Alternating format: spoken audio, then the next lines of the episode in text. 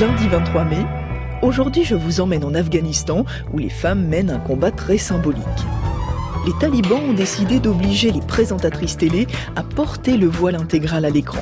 Alors les femmes, elles disent quand même qu'elles vont continuer à se battre, hein, même sous le voile. Nous viendrons travailler jusqu'à ce que l'émirat islamique nous retire de l'espace public ou nous contraigne à rester à la maison. Je vous raconte la première entrée des classes, ou plutôt celle du gouvernement, premier conseil des ministres et première polémique autour du cas d'un ministre accusé de viol. Et l'établissement de la vérité, c'est à la justice de le faire. Et puis comment faire face au mal-être des adolescents? Margot Kefelec est allée dans un centre qui accueille les 11-15 ans et qui est de plus en plus sollicité. L'adolescent, c'est un peu comme un poisson dans un aquarium. Et donc dans l'aquarium, il y a la scolarité, il y a les parents, il y a l'environnement. Bienvenue, je suis Céline Aslo et c'est parti pour le quart d'heure. Je me posais une question. Qu'est-ce que vous faites, vous, quand vous commencez un nouveau boulot?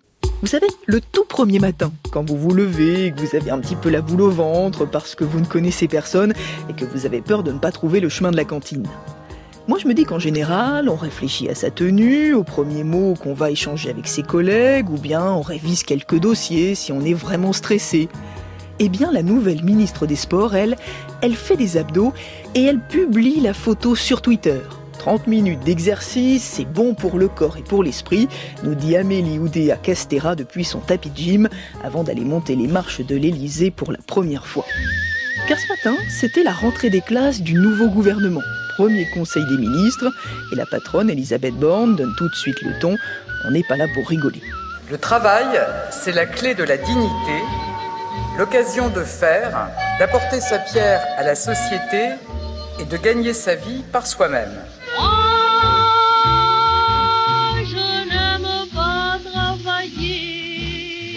Le gouvernement annonce déjà un premier projet de loi sur le pouvoir d'achat qui sera présenté dans les toutes prochaines semaines.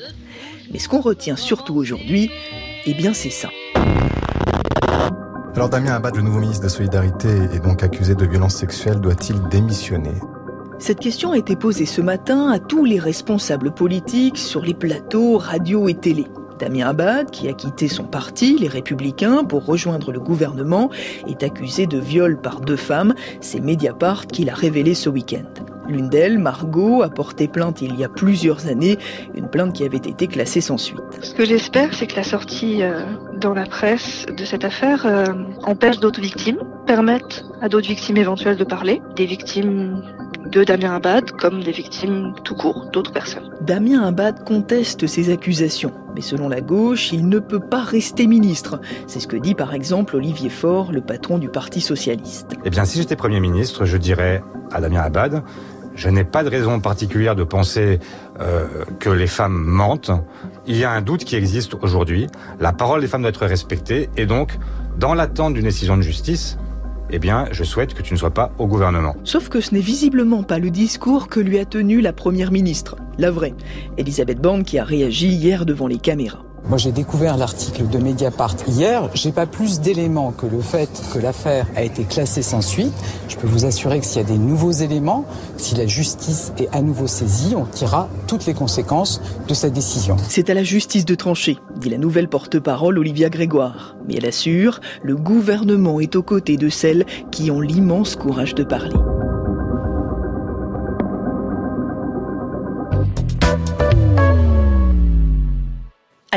On va maintenant quitter l'Elysée, direction Roland Garros, où s'est joué tout à l'heure un match très symbolique.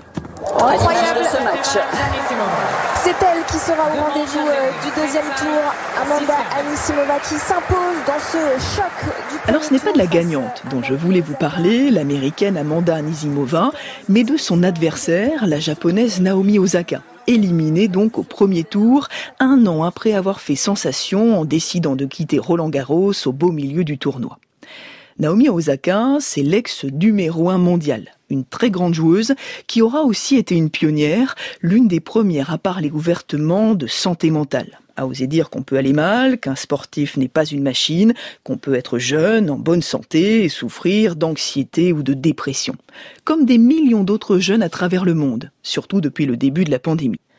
car les chiffres commencent à confirmer ce que les professionnels disaient depuis des mois. Les adolescents, les jeunes adultes sont de plus en plus nombreux à souffrir de mal-être.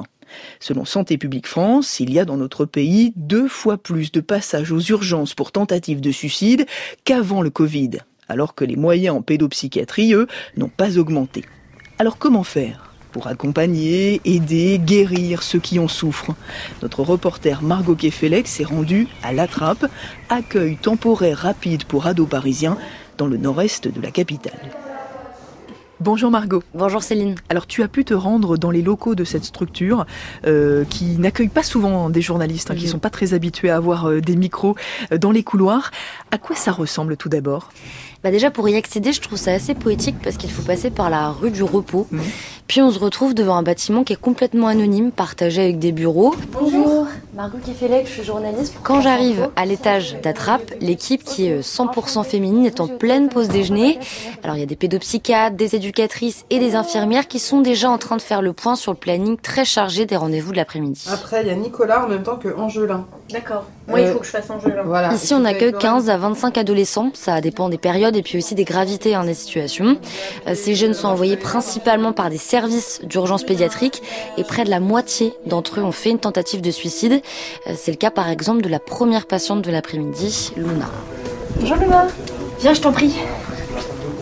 Donc nous, on s'est vu quand? Il y, a, il y a deux jours là, c'est ça? Ouais. Un peu, ouais, début de semaine difficile là. Hier soir, euh, c'était un peu compliqué, mais c'est passé. Et on avait prévu ce petit temps en plus aujourd'hui. Donc initialement... Bah, je m'appelle Luna, j'ai 14 ans. C'est compliqué et je suis venue ici parce que euh, j'ai fait une tentative de suicide. euh, je sais plus il y a combien de temps, il y a un mois maintenant. On m'a amené ici pour, euh, pour essayer de régler un peu tout ça. Est-ce que tu pourrais me dire très concrètement ce que tu fais ici depuis trois semaines? Je parle beaucoup. Euh, j'ai beaucoup d'entretiens euh, différents. Il y a des rendez-vous de groupe et après il y a des rendez-vous individuels et des rendez-vous avec la famille. Bref, il y a plein de rendez-vous euh, de toutes sortes. J'ai envie de me sentir mieux pour moi, me dire ok, je, je vais pouvoir être indépendante un jour, je vais pouvoir être responsable de moi-même. Il faut pas se mettre dans la tête que tu, les psychiatres vont te sauver, que tes parents vont te sauver, que, que voilà c'est un travail que tu fais avec toi-même et avec de l'aide de- des gens de l'extérieur. Alors j'aime pas trop ce terme, mais est-ce qu'il y a euh, des profils types euh, de personnes qui arrivent dans cette structure? Ah, En tout cas, ce sont des adolescents qui ont eu des gestes ou des idées suicidaires et surtout 90% d'entre eux sont des filles. Et ça, ça s'explique par des comportements différents chez les garçons et les filles, selon la chef du service de pédopsychiatrie euh, du GHU qui a créé Attrape, Isabelle Sabalim. De manière très caricaturale, on pourrait dire que les jeunes filles, quand elles vont mal, elles ont des idées suicidaires et elles, elles, euh, euh, elles expriment leur mal-être en se faisant du mal, alors que les garçons vont plus être dans des troubles externalisés, dans des troubles du comportement, et les parents vont pas forcément penser à amener aux urgences psychiatriques un jeune qui consomme des toxiques ou qui euh, conduit sans casque, euh, en scooter euh, complètement bourré, euh, voilà. Donc ça, ça va pas être le même type de, de réponse, on va dire, alors que très probablement euh, il y a la même souffrance, il y a le même euh, mal-être. En fait, la plupart des jeunes qui sont accueillis devraient être hospitalisés, selon les médecins qui les ont pris en charge, sauf qu'on manque de lits en pédopsychiatrie en France. Oui, bonjour, euh, docteur Sabat, l'appareil euh, d'attrape. Donc l'équipe d'Attrape est très sollicitée. Oui, bonjour. Euh, je suis Milena, une des infirmières de la consultation d'orientation. Alors, du coup, c'est une patiente qui a 14 ans et 11 mois. Elle décrit en fait des, des hallucinations là qui lui auraient dit de se faire du mal. Cette équipe, elle fait tout son possible hein, pour ne pas laisser ces jeunes en souffrance sans prise en charge, surtout qu'ils sont de plus en plus nombreux ces dernières années. Alors justement, comment on explique euh, cette augmentation des tentatives de suicide ou des, des pensées suicidaires? Alors c'est une question à laquelle il est très compliqué de répondre, mais selon la chef du service d'attrape, euh, Isabelle Sabalim, il est clair que les confinements, mais aussi toutes les restrictions hein, sanitaires qui ont suivi, ont eu un effet. Voilà, parce que les jeunes ont été privés euh, des interactions sociales qu'ils avaient d'habitude. Puis il y en a aussi bah, qui se sont retrouvés confinés avec des situations euh, familiales quand même difficiles. Mais cette augmentation des attitudes suicidaires, elle s'inscrit dans un contexte beaucoup plus large. Il n'y a pas une explication. Ce qu'on peut dire, c'est que euh, l'adolescence, c'est un peu comme un poisson dans un aquarium. Et donc, dans l'aquarium, il y a la scolarité, il y a les parents, il y a l'environnement. Et bah, quand vous écoutez les infos, on peut pas dire qu'actuellement, on présente un monde euh, apaisé, très enthousiaste, que ce soit les nouvelles sur le climat, sur la politique, sur la guerre. Et on sait bien comment nos enfants, hein, les enfants, les adolescents, sont sensibles à, ce climat-là. Là, on va voir un jeune garçon euh, qu'on a accueilli euh, mercredi suite à des idées suicidaires. On y va, Angela Alors, par, par quoi on peut commencer Puisque là, donc, on s'est vu euh, mercredi dernier, pour la première fois. Alors je m'appelle Angelin, euh, j'ai 14 ans et je suis en classe de 3 Je trouve en tout cas que j'ai eu une vie assez compliquée. Tous ces événements m'ont amené euh, à, la, à la dépression et quand j'ai eu ces pensées suicidaires, je me suis dit bah, que du coup j'avais besoin d'aide. Ici on a, on a un suivi professionnel. Euh, c'est vrai qu'on arrive assez facilement à s'exprimer. Ça nous enlève un poids à chaque fois qu'on parle. Qu'est-ce qu'on pourrait te souhaiter pour, euh, pour la suite? Euh, de la joie. Donc on rappelle qu'il existe un numéro d'écoute hein, pour les personnes qui ont des pensées suicidaires, mais pour euh, leurs proches aussi, c'est le 3114. Et puis il y a un chat en ligne 24 heures sur 24 sur le site Fil Santé Jeune. Merci beaucoup Margot pour ton reportage aujourd'hui pour le quart d'heure.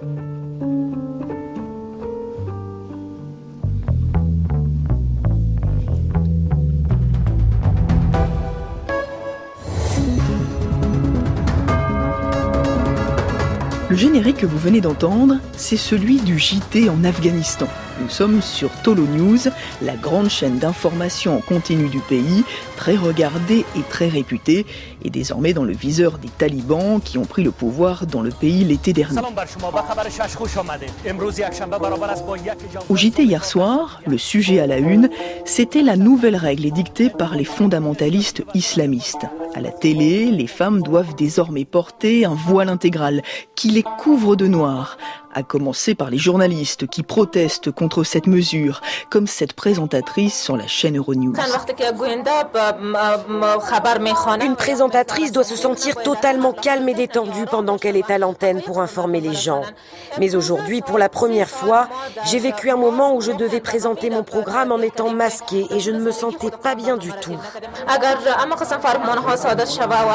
Si de tels décrets sont publiés et imposés aux femmes, alors les femmes de tout l'Afghanistan seront évincées. Nous voyons déjà que les femmes sont progressivement exclues.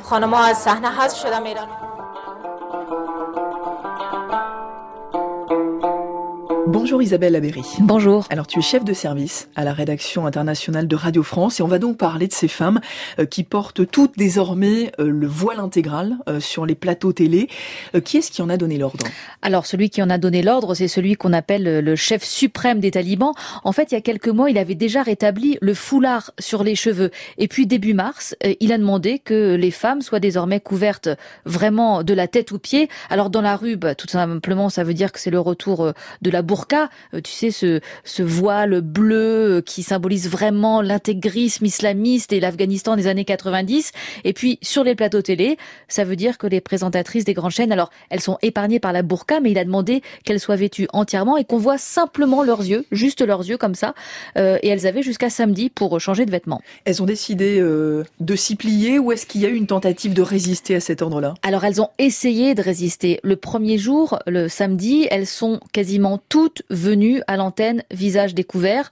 Et puis le lendemain, c'était fini. On a vu que de nouveau, elles étaient toutes voilées.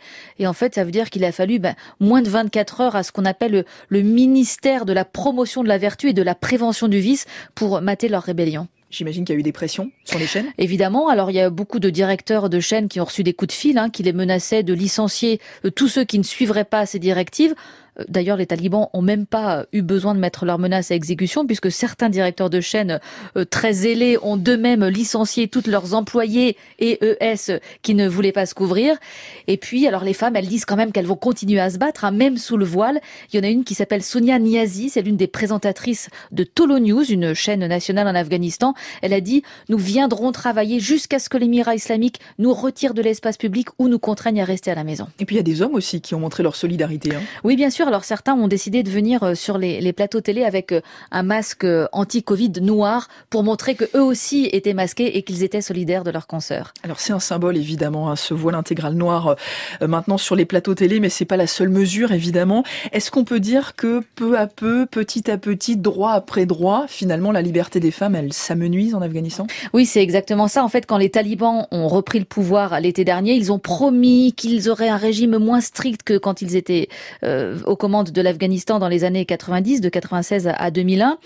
Et puis de fait, ils ont imposé une série de restrictions, euh, toute une série de restrictions des libertés, à la fois dans l'éducation, dans le travail, dans la vie quotidienne. Je peux vous donner des exemples. Hein. Dans la ville d'Herat, qui pourtant était considérée comme plutôt progressiste, aujourd'hui, hommes et femmes n'ont plus le droit de manger ensemble au restaurant. Ils peuvent même plus euh, se promener ensemble dans les parcs publics. Il y a des horaires et des jours spécifiques pour les hommes et pour les femmes.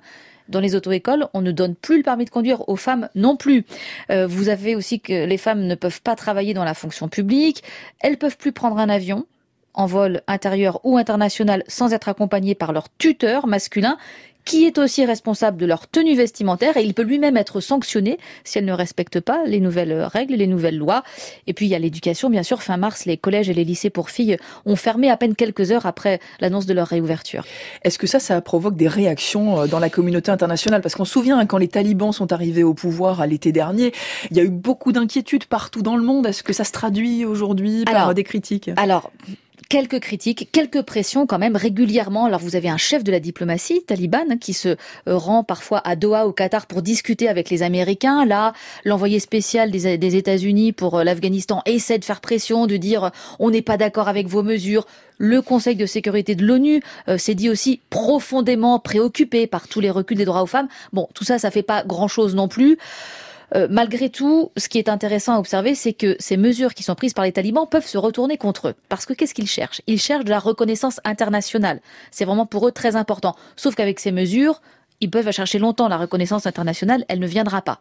Ce qu'ils cherchent aussi, ce dont ils ont besoin, c'est d'aide financière, humanitaire pour l'Afghanistan, qui est aujourd'hui dans une situation économique vraiment catastrophique. Or, les pays occidentaux ont dit, on ne versera cette aide que si les droits des femmes sont respectés. Donc, malgré tout, on voit que ça n'empêche pas les talibans de, continuer à prendre ces mesures. Mais ce que les Afghanes et les Afghans disent aujourd'hui, c'est que la priorité, c'est vraiment la condition économique et le redressement économique du pays, bien plus que les questions de tenue vestimentaire. Merci beaucoup Isabelle d'être passée aujourd'hui dans le studio du quart d'heure. Ces dernières heures, une campagne a été lancée sur les réseaux sociaux, intitulée Free Your Face, libérer leur visage, pour que le combat des Afghanes pour leur liberté ne se fasse pas dans le silence et dans l'indifférence. Allez, je vous laisse. Je vous dis à demain pour un nouvel épisode du quart d'heure.